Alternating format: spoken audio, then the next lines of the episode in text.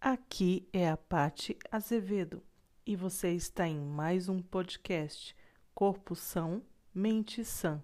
Saúde do corpo, da mente e do espírito.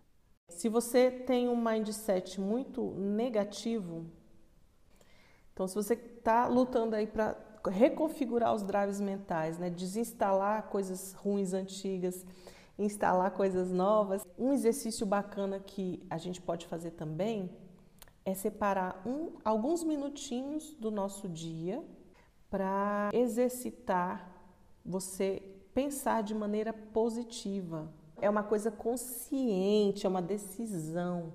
Você escolher ver o lado positivo das coisas, mesmo no meio do caos. Você ainda, você ainda ter razões para ser positivo, mesmo que tudo ao seu redor esteja difícil, esteja desabando ainda assim existem razões para agradecer. Então, todos os dias, às vezes, a gente precisa fazer esse exercício.